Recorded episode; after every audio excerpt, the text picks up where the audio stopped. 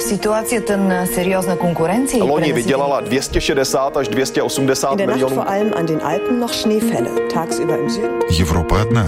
Европейцев миллионы. erinevalt kahest varasemast õhtust on tänane möödunud tunduvalt. Idag så besökte vdn Michael O'Leary Jobbik azonban bejelentette, hogy egyetlen rendezvényen sem Разные взгляды на жизнь в программе «Европа лично». Украинские школьники и их будни в Берлинской гимназии. Безработица в Польше превышает немногим 5%. В Чехии озаботились мониторингом воздуха, а в Эстонии стали доступны результаты фотограмметрического исследования остова парома «Эстония». Об этом и не только расскажем сегодня в программе «Европа лично». Меня зовут Яна Ермакова, и начнем с новостей, которые пришли из Швеции.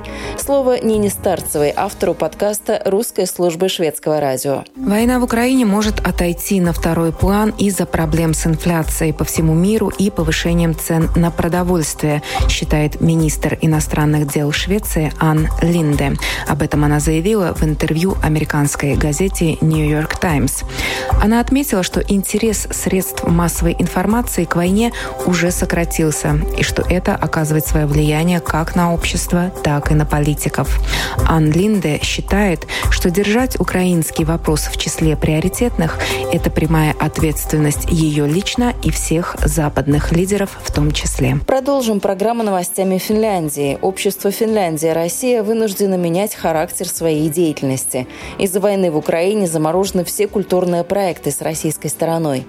Подробнее журналист телекомпании «Юля» Любовь Шалыгина. Общество приняло сложно давшееся решение прекратить управление Институтом Финляндии в Санкт-Петербурге.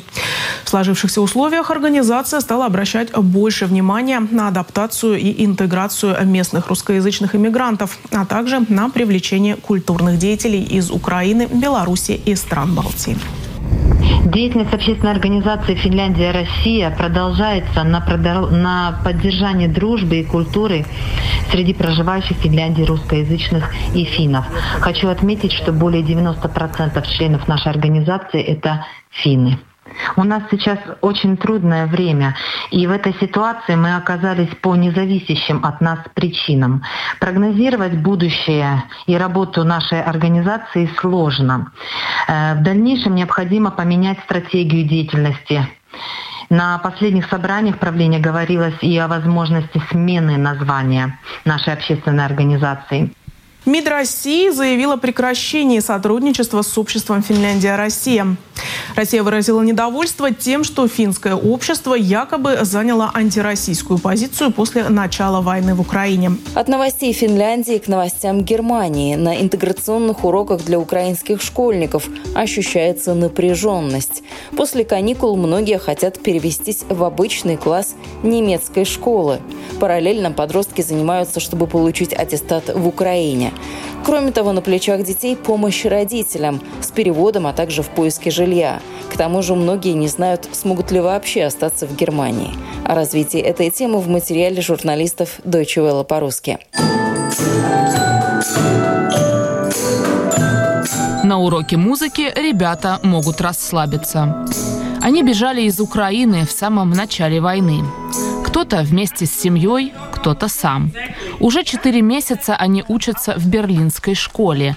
Им уже проще даются первые немецкие предложения. К счастью, многие из них хорошо говорят по-английски, ведь им приходится часто ходить с родителями по разным ведомствам и переводить, или искать квартиру в свои 14 лет. Моей семье сложно найти квартиру. Это почти невозможно. Мы все время переезжаем, и нам никак не удается найти что-то на долгий срок. У нас проблема с жильем и с деньгами. Никто не работает, потому что моя мама еще не знает немецкого. Конечно, она учит язык, но откуда ей взять деньги сейчас? Очень помогает то, что помимо учительницы с ребятами занимается социальный работник. Она отмечает, что дети ощущают большое психологическое давление. Из-за множества бытовых забот ребятам сложно сконцентрироваться на занятиях. Не скрою, что перевод в обычный класс, конечно же, связан с большими сложностями, но это возможно. И мы поддержим учеников на этом нелегком пути. Останутся ли школьники в Германии? Пока ребята балансируют между двумя мирами. Вечером большинство из них подключаются к онлайн-занятиям с их прежними украинскими учителями. Утром идут учить немецкий. Насыщенная программа. У них не остается времени, чтобы получше узнать Германию. Некоторые из школьников подключаются к онлайн-занятиям, но мне кажется, это им мешает. Лучше пусть будет немного занятий на украинском, но основной упор делается на интенсивную немецкую учебу.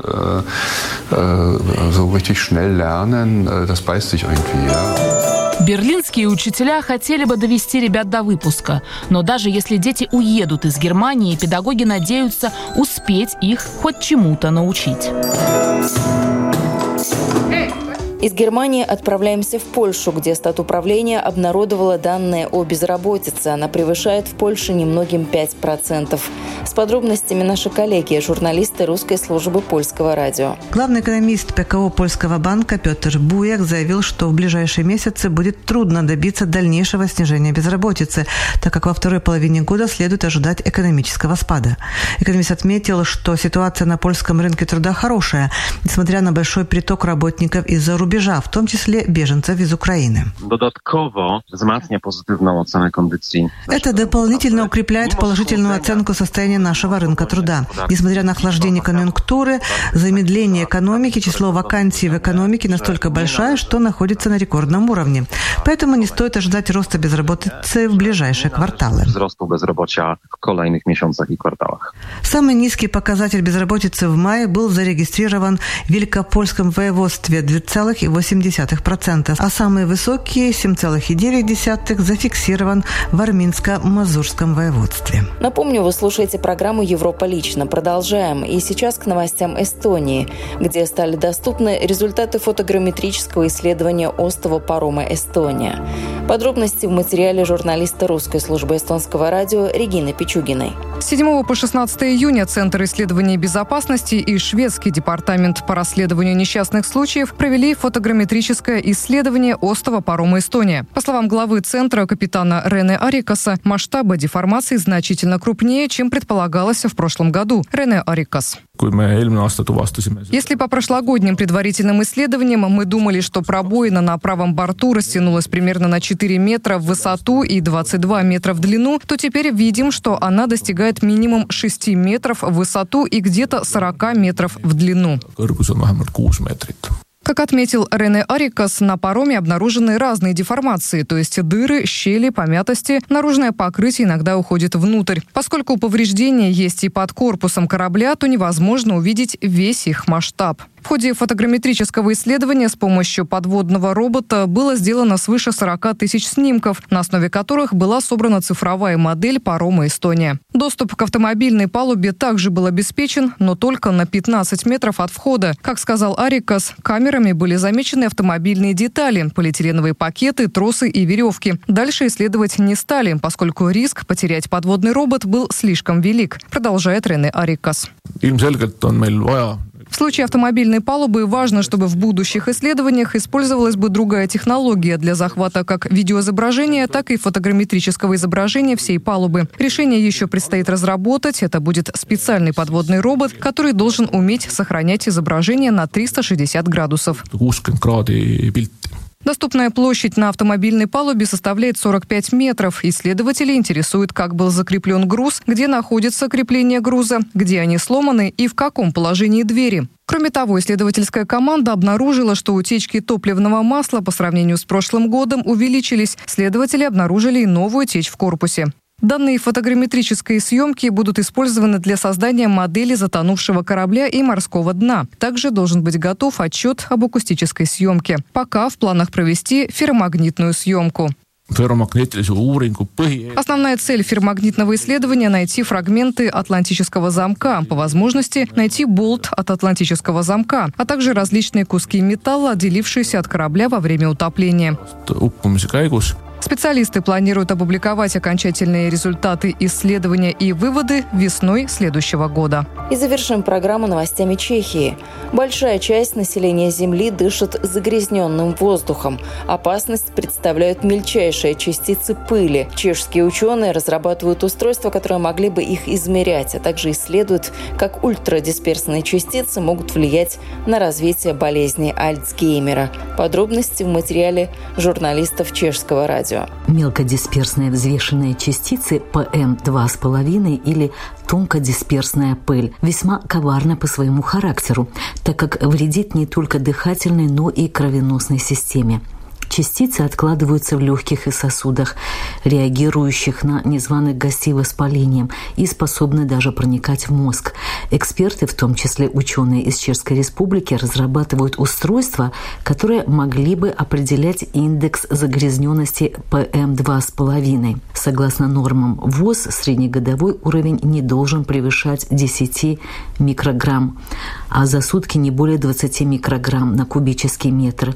Этот воздушный загрязнитель представляет собой некий коктейль из твердых микрочастиц и мельчайших капелек жидкости. Чешские ученые в то же время разрабатывают устройство, которое могло бы быстро обнаруживать ультрадисперсную пыль. Его могли бы использовать, например, пожарные, которые при расследовании территорий пожаров часто передвигаются без защитного снаряжения по участкам těmhletěm částicím jsou určitě vystavováni hasiči. Опасность вдохнуть эти мельчайшие частицы, несомненно, касается пожарных в ходе тушения возгораний. Особое внимание мы также уделяем анализу состояния здоровья пожарных, которые возвращаются на место таких ЧП, где сохраняется необходимость проливать отдельные дымящиеся очаги пожара еще от трех до пяти дней. Зачастую от них, однако, не требуют строгого соблюдения норм охраны своего здоровья и применения средств индивидуальной защиты.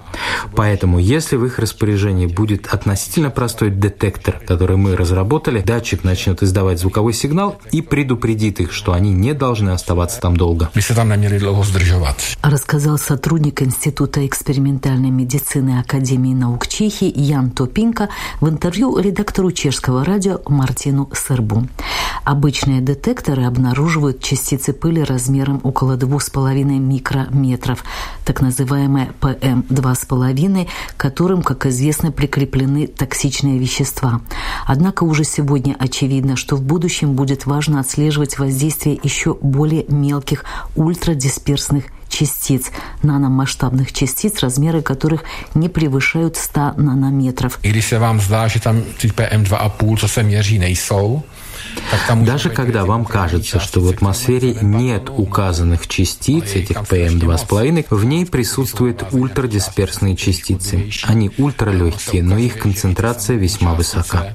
Раньше предполагалось, что очень разрушительное воздействие на здоровье имеют именно эти вещества, носителем которых являются ультрадисперсные частицы. Однако в действительности оказывается, что даже сами частицы способны вызывать окислительный стресс. Окислительный Длительный, он же оксидативный стресс, означает, что в живой клетке возникает воспаление, выделяются активные формы кислорода, которые повреждают жизненно важные части клетки, такие как ДНК.